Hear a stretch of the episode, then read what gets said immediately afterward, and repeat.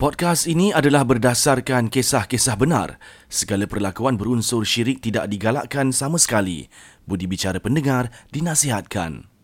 Anda sedang mendengar Shock Podcast. Shock. Setiap cerita misteri akan hadirnya mistik. Di dalam rumah berlangsirkan kain hitam ini menjadi saksi cerita entiti yang pasti mendebarkan di segenap ruang diri. Ketakutan menguasai rasa seram saksi hidup ini tidak bersendiri walau di mana jua berada. Bersedia andai ditemani tanpa diingini.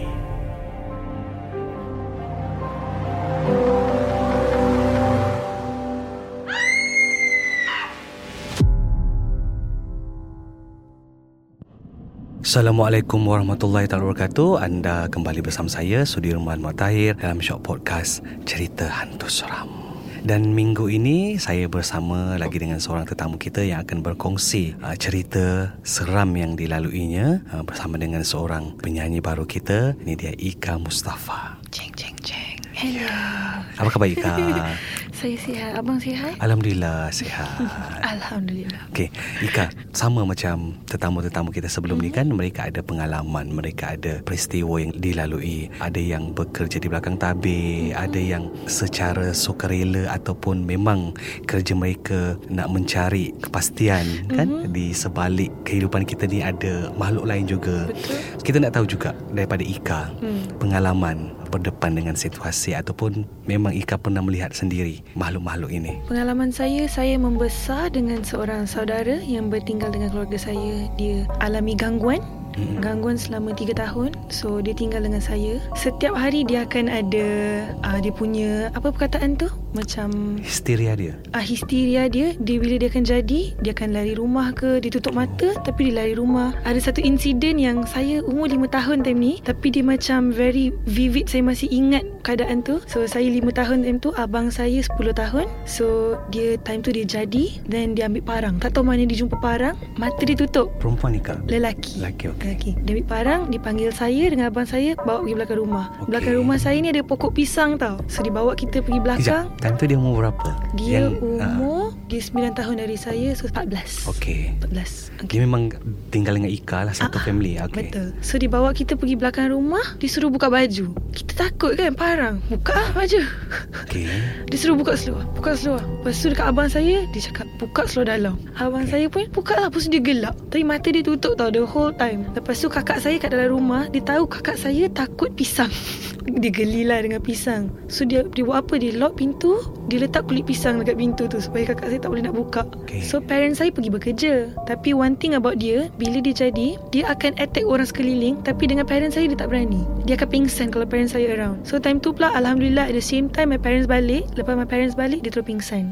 So banyaklah insiden-insiden macam ni Yang berlaku sepanjang 3 tahun tu tak tahu apa punca dia ke? Punca dia um, yang kita rasakan dia dulu dia masuk sekolah tahfiz. Lepas tu dia orang ada pergi tengok orang meninggal kan bakar colok semua ha. tu. Balik dari tu dia demam. Based on cerita dia, dia tidur malam tu sebelah tingkap dia nampak ada benda terbang dekat tingkap okay. sebelah tu. Ha. Sejak dari tu dia banyak sakit. Dia demam 2 minggu. Yes, dia demam 2 minggu. Doktor tak tahu sebab apa. Last-last hmm. macam-macam sebab dah cuba, tak tahu. Doktor sendiri yang suruh cuba pergi berubat, jumpa ustaz ke. Pergi berubat tradisional yes, lah ubat kampung kan? Okey mm-hmm. so jumpa ustaz apa semua? Mm-hmm. macam gangguan makhluk halus lah. Okay. itu apa ustaz cakap. So tiga tahun tu macam-macam jadilah? Macam-macam jadi. Ada satu insiden tu abang saya nak mm. pergi sunat. Dia nak ikut. Lepas tu takutlah macam macam-macam hal kan? Mm.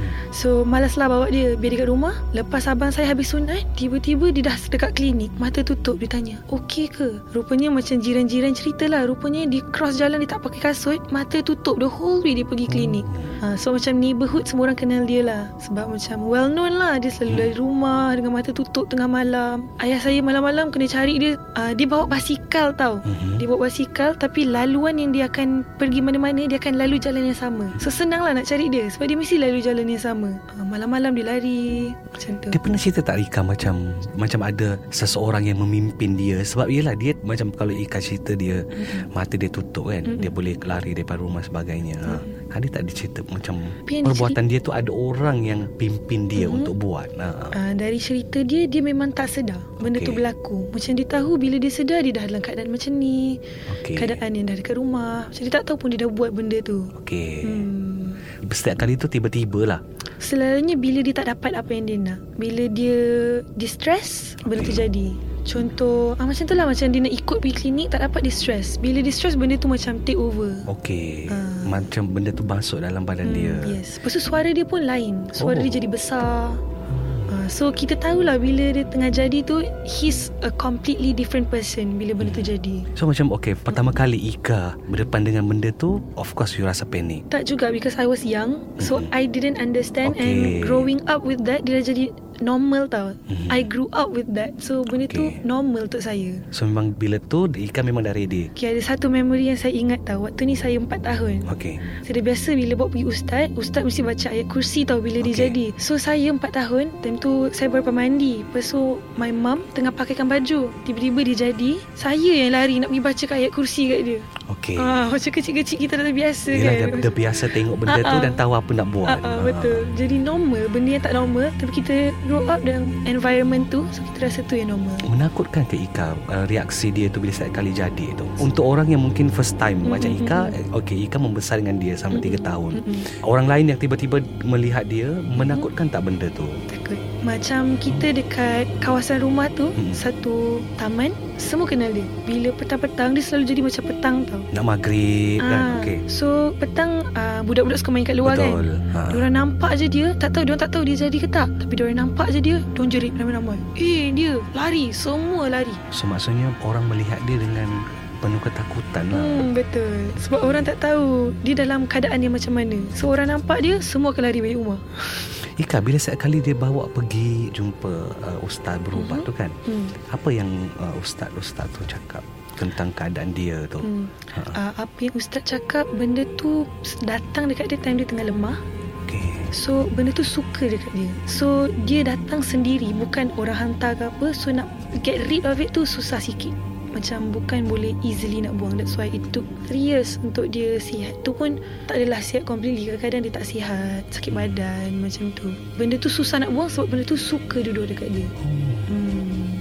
So memang benda tu memang akan masuk je dalam badan dia Hmm, tapi after 3 years tu dia dah tak ada kena macam benda tu kacau dia okay. as in masuk kat dia tapi dia selalu macam tak sihat tapi tak tahu punca. Okay Hmm, doktor takkan tahu macam based on dia punya blood result or anything semua semua Semua normal. okay Tapi dia tak sihat macam tu. Dia rasa diri tak sihat Hmm, betul. Hmm. Waktu pergi jumpa ustaz tu juga ada tak macam ni lah Ustaz cuba tak keluarkan benda tu Betul betul Ha. ada. Dia akan baca So keadaan dia ketika itu macam mana Ika? Kalau Ika keadaan dia kongsi, ha. ketika tu kadang-kadang dia pingsan.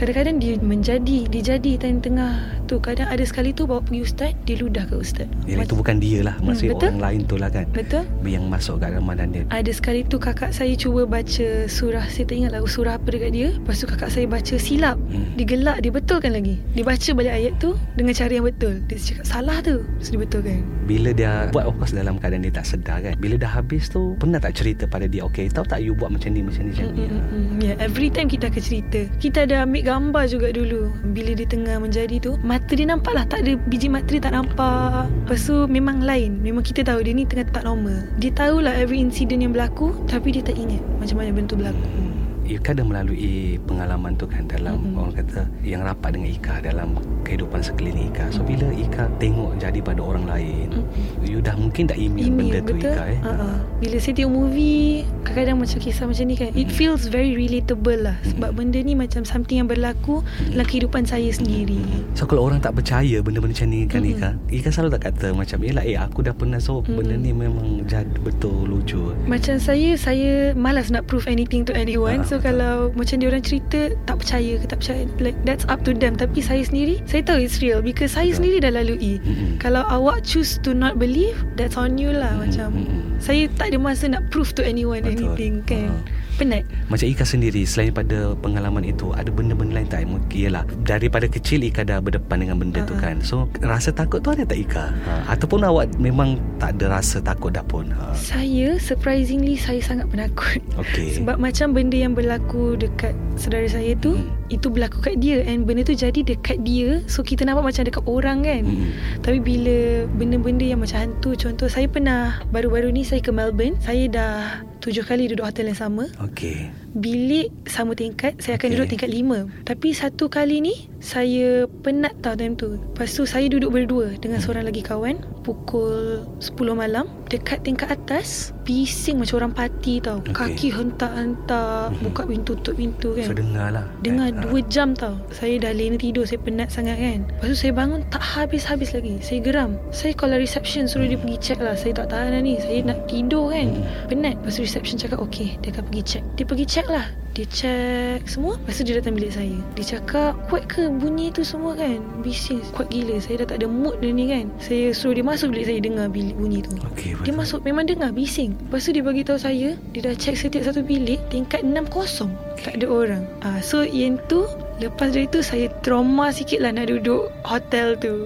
Bila macam benda tu terjadi kepada saudara saya Dia kita nampak manusia yang menjadi tu Ya, kan Ni ha. memang misteri bagi saya. Benda yang awak tak nampak kan? Saya tak nampak. Saya hanya boleh imagine. So benda tu sangat scary lah untuk saya. Yelah memaksud Benda tu ada. Hmm. ha, kan? Walaupun Ika tak nampak Tapi Betul. Sebab Ika ada pengalaman Dengan saudara Yang terjadi benda tu Hmm. So automatically benda tu Yelah memang ada lah Ika Mm-mm. Kan? Mm-mm, betul. Ha. Okay Ika seseorang yang penakut Macam Ika katakan.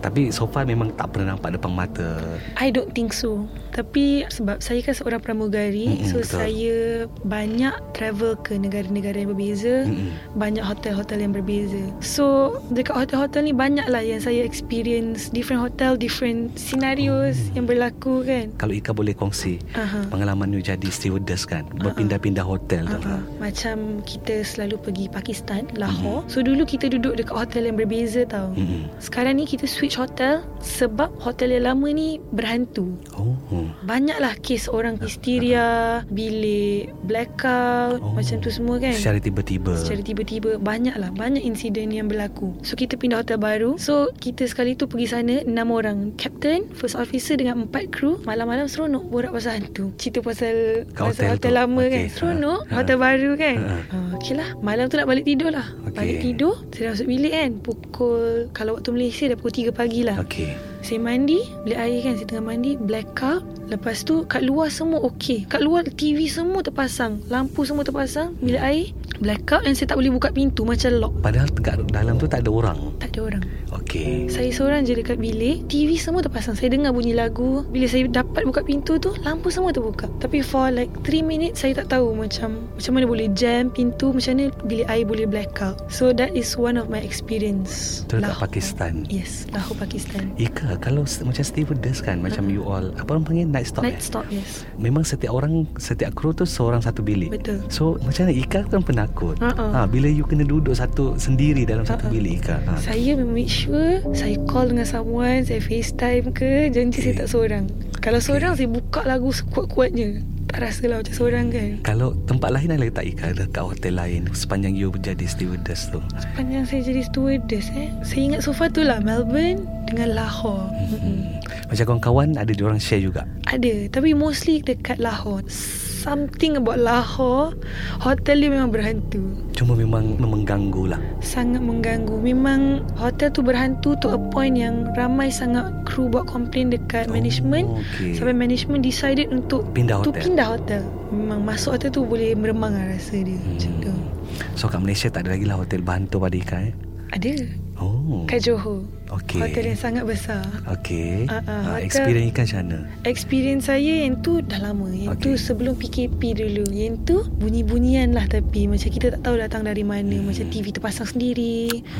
Tengah-tengah malam kipas terbuka. Okay Macam sebab situ dia macam sepi sikit Mhm. Tak ramai orang So selalulah insiden macam tu Kat bilik-bilik sebelah Macam kita kan sesama kru kan Mhm. Bilik dia pun sama Bila Ika google So hotel tu memang berhantu Hotel tu memang berhantu Ika Apa orang kata Yelah Bila kita cerita experience Pasal cerita-cerita seram ni kan Mm-mm. Mungkin apa yang Ika nak Beritahu kepada Pendengar kita lah Tentang Apa yang mereka perlu buat lah Sekiranya berdepan Benda-benda macam ni Ika Macam Ika daripada kecil awak dah Facing benda ni ha.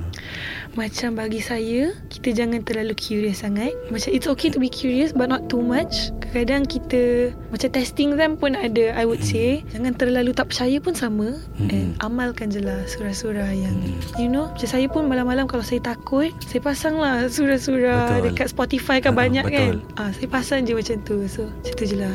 Yelah sebagai seorang penakut Mungkin itu adalah bekalan Ika kan. Lagi-lagi kalau awak travel. Stewardess kan berpindah-pindah tempat kan ha. So itu memang dah ready lah Ika Betul Just dengar je lah surah-surah tu Yalah, Harap betul. Doa je lah Kan Untuk So, protect kita, ha. Betul So kita memang tak tahu Benda tu dari mana And jangan main sangat Dengan kita punya imajinasi Betul. ya, Benda tu yang sebenarnya Membuat kita lebih takut lah Imajinasi kita tu Hmm. Terima kasih Ika Saya rasa pengalaman yang Ika kongsi ni Sebagai seorang stewardess kan Macam Ika kata Dari satu tempat ke satu tempat Mm-mm. Mungkin ada yang mengalami juga kan Tapi yelah Macam Ika kata Dia dah lalui benda tu ha, kan So jangan terlalu imajinasi Betul. Betul sebab benda tu nanti akan menghantui kita Betul. juga kan. Terlalu fikir Bahaya juga Betul. kan ha. Terima kasih Ika sekali lagi Berkongsi uh, dengan kami Di Cerita Hantu Seram Semoga pengongsian Ika itu mem- Memberikan sesuatu yang uh, Bermanfaat juga untuk kita yang Mungkin yang tak ada experience Kan kalau nak pergi mana-mana tu Orang kata bersedia dengan Yalah apa yang kita perlukan Sebagai macam kalau kita orang Islam Apa benda-benda yang kita perlu Perlu amalkan. Sekali lagi terima kasih Ika kasih, uh, Abang. pengongsian uh, Di uh, Shop Podcast Cerita Hantu Seram. Thank you for having me